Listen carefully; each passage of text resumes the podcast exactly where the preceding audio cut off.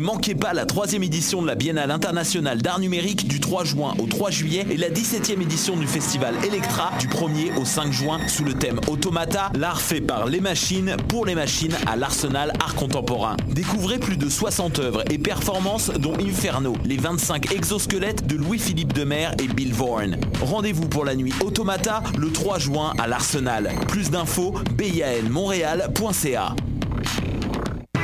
Du 27 au 2 juillet, c'est le Mini-Fest au Medley Simple Malte. Plus de 65 artistes lors de 22 spectacles, dont Eddie King, Fred Dubé, Yannick Demartino, Gabriel Caron, Didier Lambert, Charles Beauchesne, Daniel Grenier Chantal Lamarre. et plusieurs autres. Le Minifest, le 19e plus gros festival d'humour à Montréal. Pour plus d'infos et pour vous procurer des billets, www.festivalminifest.com. L'Auto-Québec présente la 30e édition anniversaire du Festival international des Nuits d'Afrique à Montréal. Plus de 700 artistes du monde entier viennent à votre rencontre du 12 au 24 juillet. Profitez des forfaits spectacles et découvrez toute la programmation sur www.festivalnuitdafrique.com.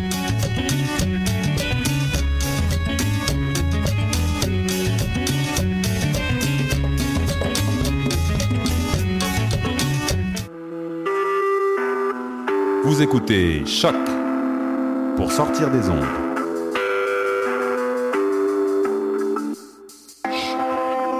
Podcast, musique, découverte. Sur choc.ca.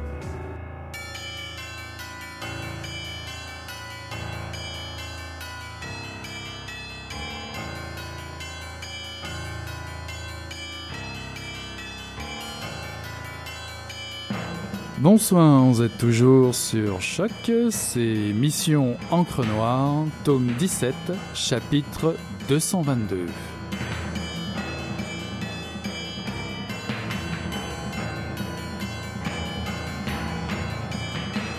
Et ce soir, nous entamons nos lectures d'été, un roman fleuve incontournable et une perle rare remise au goût du jour.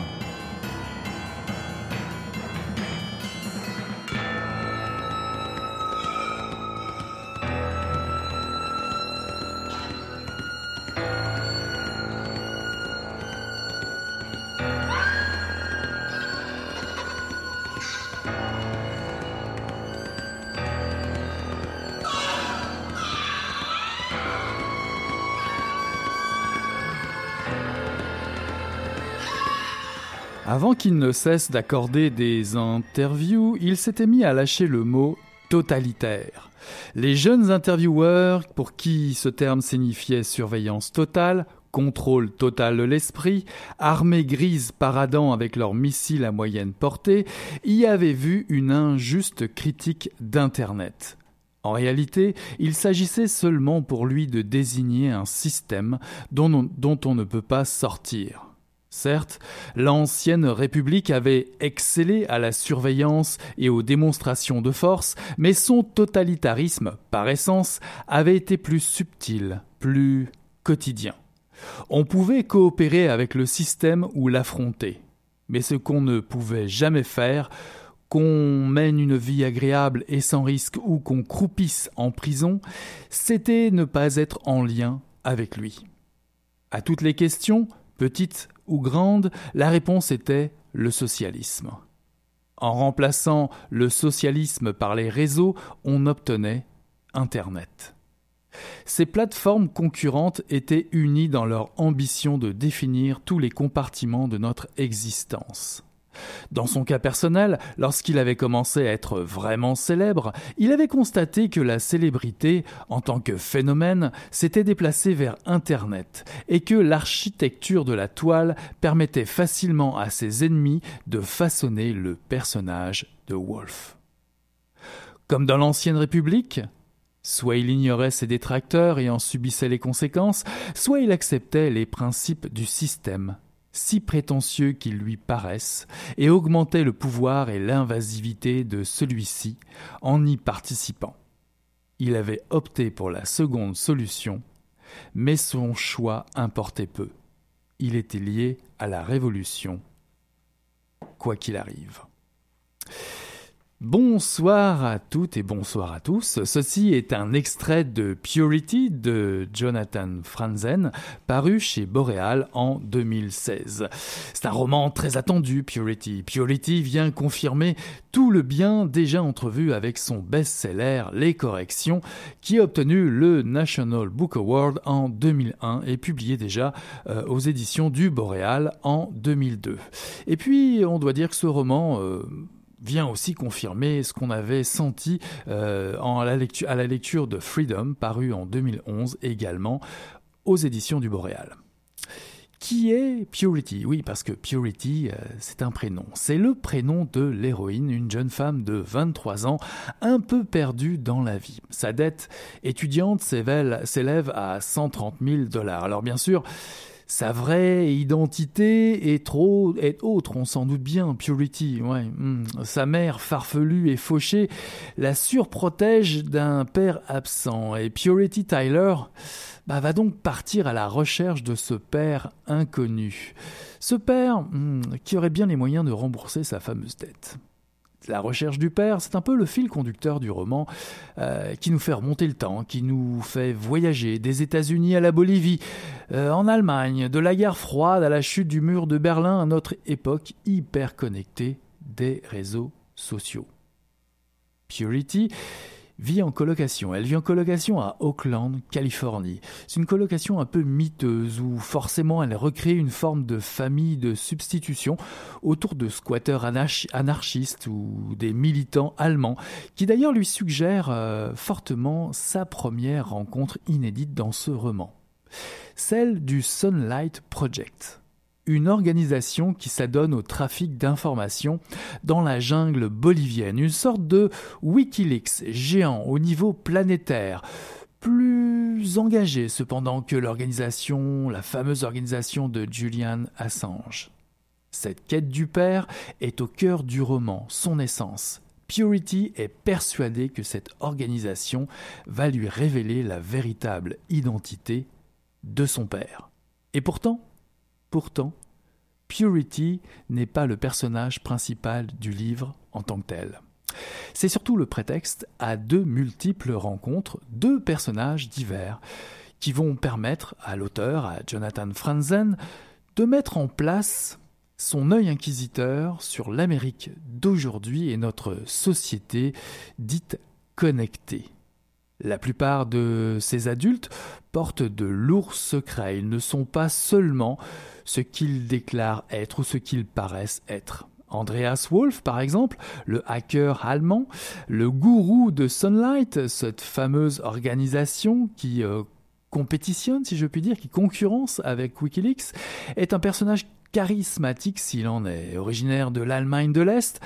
Il arrive à tirer son épingle du jeu avant la chute du mur de Berlin et finalement à devenir célèbre. Lui qui a eu maille à partir avec la Stasi, la fameuse police politique est-allemande, qui a connu une vie où se croisent secrets, trahison et même pourquoi pas meurtre, à vous juger, bah lui ne jure que par une seule chose aujourd'hui, donner une information propre, honnête, à travers le Sunlight Project.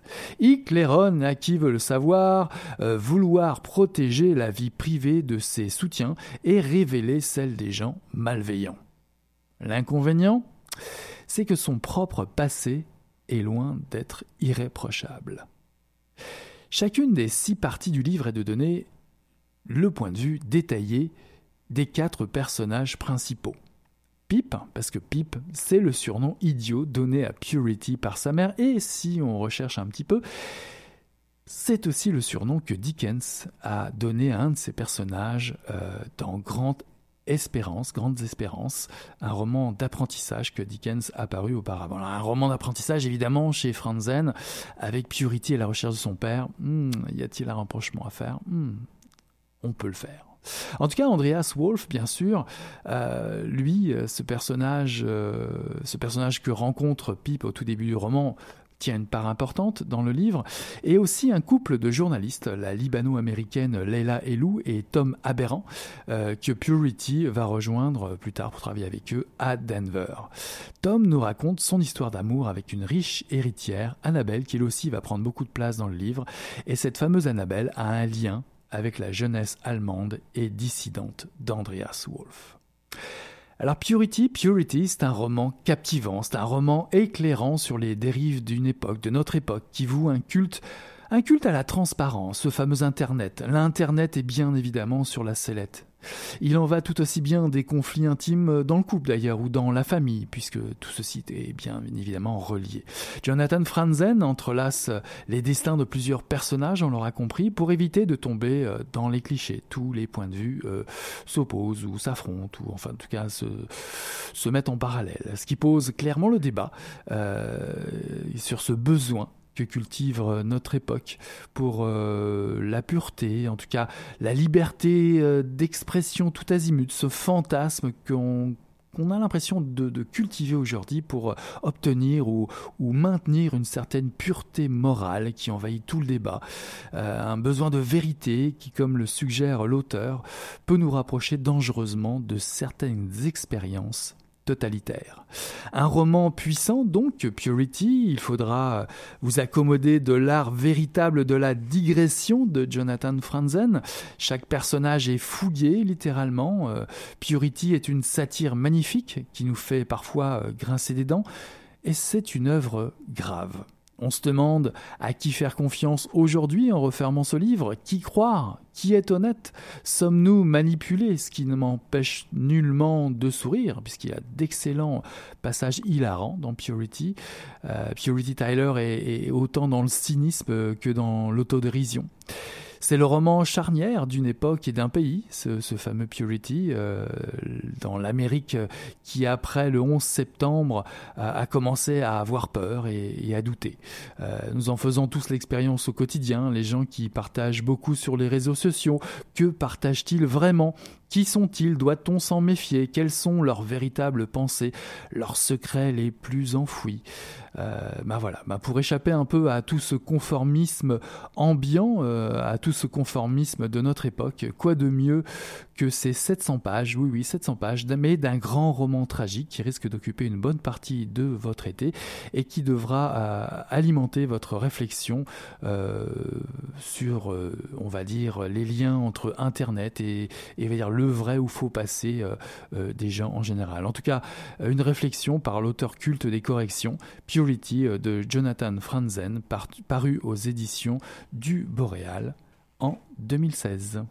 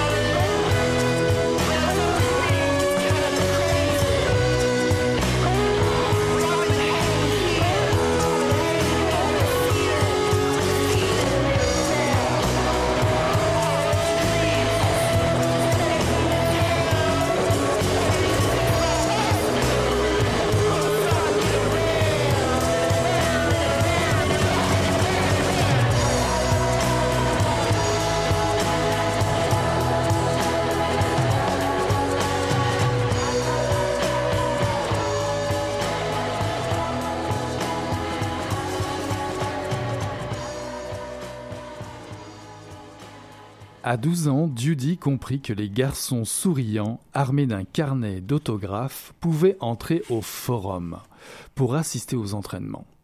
Voir les équipes de hockey mineurs comme les royaux était un jeu d'enfant. Si vous étiez assez rapide et assez futé pour vous cacher dans les toilettes après que les royaux eurent quitté la glace, vous aviez la possibilité de voir les Canadiens s'entraîner. Et c'était l'époque de Lac, de Blake et du grand Maurice Richard. Pendant que les joueurs étaient sur la patinoire, un garçon de 13 ans surveillait leur bâton de rechange, entreposé dans un râtelier fixé au mur d'un corridor débouchant sur les sorties. Judy se dit que ces bâtons, sur lesquels le nom d'un joueur étoile était écrit au pochoir, seraient prisés par de nombreux partisans. Il mit donc au point un système. Il se faisait accompagner par un autre garçon le plus souvent, Heidi, qui avait pour tâche de parler au jeune homme et de l'entraîner doucement loin du râtelier. Après quoi, Judy, qui s'était caché sous un siège, surgissait, attrapait le plus grand nombre de bâtons possible et prenait ses jambes à son cou. Les bâtons lui rapportaient une jolie somme, mais même si le garçon chargé de veiller sur eux changeait de temps en temps, ce qui permettait d'organiser de nouvelles expéditions, L'entreprise était risquée et saisonnière. Ceci est un extrait de l'apprentissage de Dudy, Kravitz de Mordecai Richler, paru aux éditions du Boréal en 2016.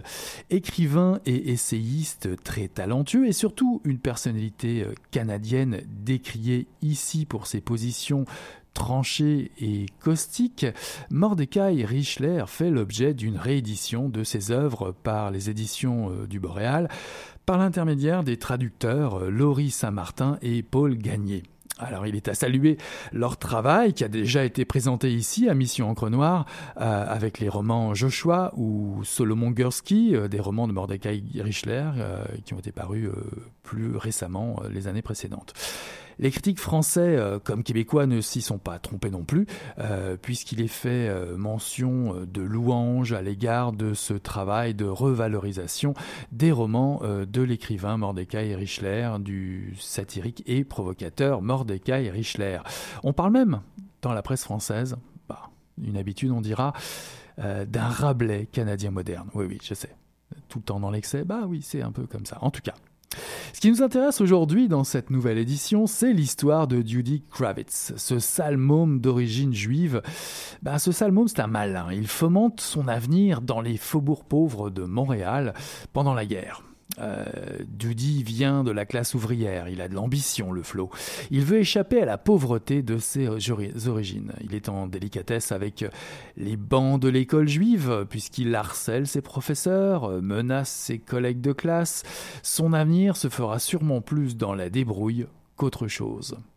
Entre terrain vague de la rue Saint-Urbain et les boutiques euh, minables, il travaille dans un hôtel de luxe, vend des BD légères, voire porno, vole des bâtons de hockey, comme dans l'extrait que je vous ai lu tout à l'heure, euh, des bâtons de hockey appartenant, aux grands joueurs de hockey de l'époque dans l'enceinte du forum, euh, puisque nous sommes à l'époque de Maurice Richard, comme je le disais tout à l'heure. Il lance également une société de production qui filme les mariages et les bar mitzvahs de la communauté juive. Vous l'aurez compris, tout est bon pour faire de l'argent. Judy, c'est le rejeton mal aimé, l'anti-héros. Il est le fils d'un chauffeur de taxi, proxénète à ses heures et veuf, qui lui est plutôt considéré comme un arriviste par la communauté plus huppée des juifs d'Outremont. Seul le grand-père de Judy lui conseille d'acheter une terre au plus vite, car un homme, qu'est-ce qu'un homme sans terre? Il n'est personne. Judy va donc se mettre en quête de cette fameuse terre. Il va se tourner vers les Laurentides. Et puis une terre, hmm, une terre au bord d'un lac, par exemple, où il compte installer euh, sa petite famille, s'installer avec sa petite amie québécoise francophone, Yvette. Tout sera bon pour arriver à ses fins, à cette fin-là. Même jusqu'à aller trahir la confiance d'un ami, comme aller décevoir ce fameux grand-père.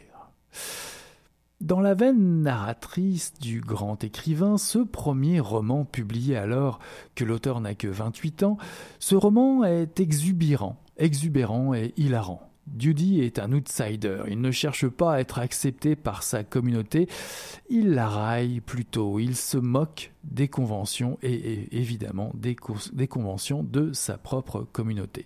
Ce qu'il veut, lui, surtout, c'est être plus grand qu'eux, plus grand que ces gens qui critiquent son père, plus grand que ces gens qui le regardent de haut. Il veut être le roi à la place du roi.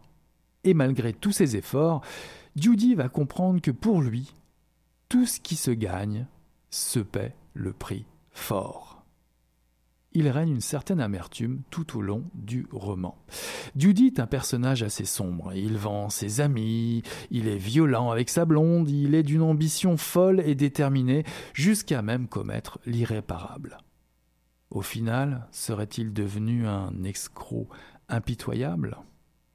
Ce roman est l'occasion de redécouvrir Mordecai Richler.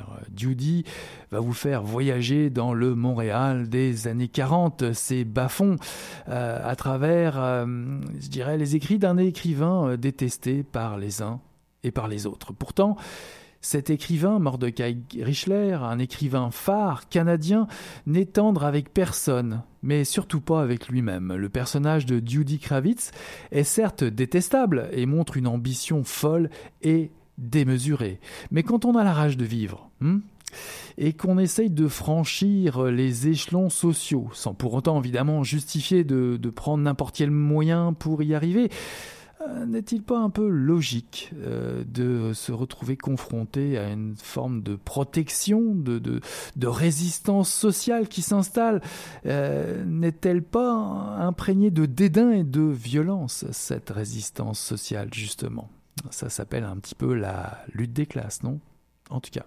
Cette réédition est pertinente euh, pour cela, pour découvrir ce personnage euh, qui veut relever ce défi, et aussi pour découvrir la plume acide d'un fin observateur d'un homme, Mordecai Richler, qui trempait, qui sa plume dans le quotidien. Une plume truculente, un faiseur d'histoire, qui pourrait très bien en redire à Jonathan Franzen, justement, dont je parlais tout à l'heure, en redire sur la digression à faire autour de personnages. C'est donc une grande fresque américaine qui vous attend avec ce livre Apprenti l'apprentissage de Judy Kravitz, paru chez Boréal en 2016. Encore ici, une belle lecture pour cet été qui vous attend.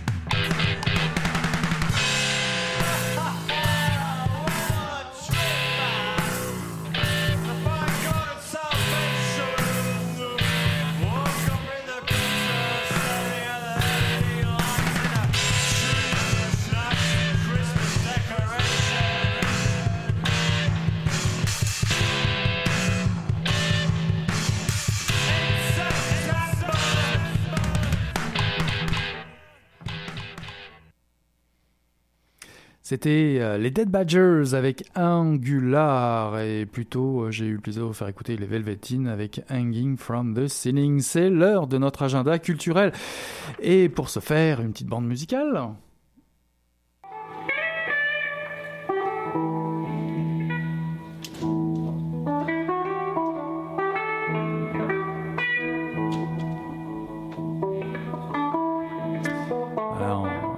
thème euh, fond sonore. Et ce thème que vous entendez, ben, c'est The Thing. The Thing et James Ulmer, James Blood Ulmer, qui euh, se produiront dans le cadre du Suoni per il Popolo le dimanche 19 juin 2016 à la Sala Rossa. Oui, le dimanche à venir. Vous aurez le plaisir d'écouter cette musique envoûtante et électrique. C'est un super groupe, euh, les The Thing.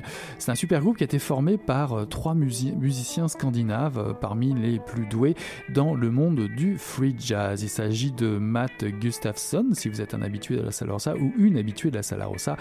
Vous avez, je suis sûr, eu l'occasion euh, de le découvrir au moins une fois avec, euh, dans ses tournées, pourquoi pas en solo ou pourquoi pas avec des collaborateurs ou des collaborations comme ça a été le cas euh, avec Sonic Youth, Peter Broadsman ou encore DX ou Evan Parker. DX d'ailleurs, il y a un show aussi qui s'en vient, je pense jeudi, jeudi, vendredi ou samedi, l'une de ces dates, avec justement un des membres de The X, dont Matt euh, Gustafsson, euh, Inglebright Aker et Paul Nielsen Love, autant dire un superbe trio pour The Thing. Et justement, The Thing n'arrive pas seul, puisque vous avez la chance d'avoir la présence du légendaire guitariste américain James Blood Ulmer, euh, un homme qui a déjà collaboré avec Ornette Coleman, c'est tout dire.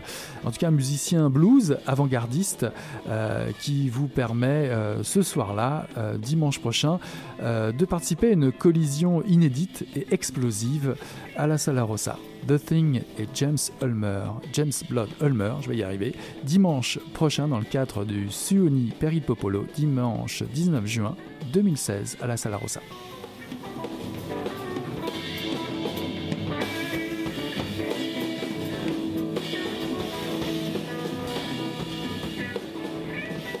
Voilà qui clôture euh, Mission Encre Noire, euh, le tome 17, chapitre 222. J'ai eu le plaisir euh, de vous présenter Purity de Jonathan Franzen, paru en 2016 aux éditions du Boréal, ainsi que L'apprentissage de Judy Kravitz de Mordecai Richler, une réédition, parue en 2016, cette édition, aux éditions du Boréal. Voilà qui conclut Mission Encre Noire. On tourne la page et je vous dis à la semaine prochaine. Allez, salut là!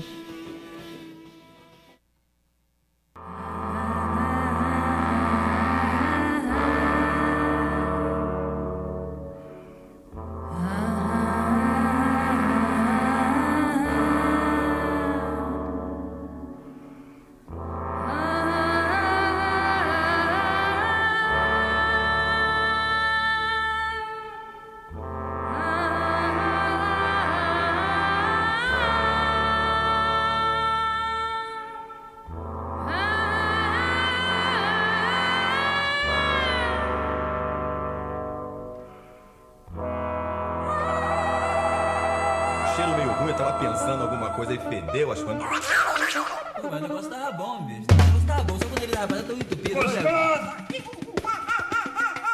Quem diria, hein? Greta Garbo acabou de irajar, hein? É, mas eu tava falando pra você, né? Depois que eu passei a me sentir, aí o negócio ficou diferente.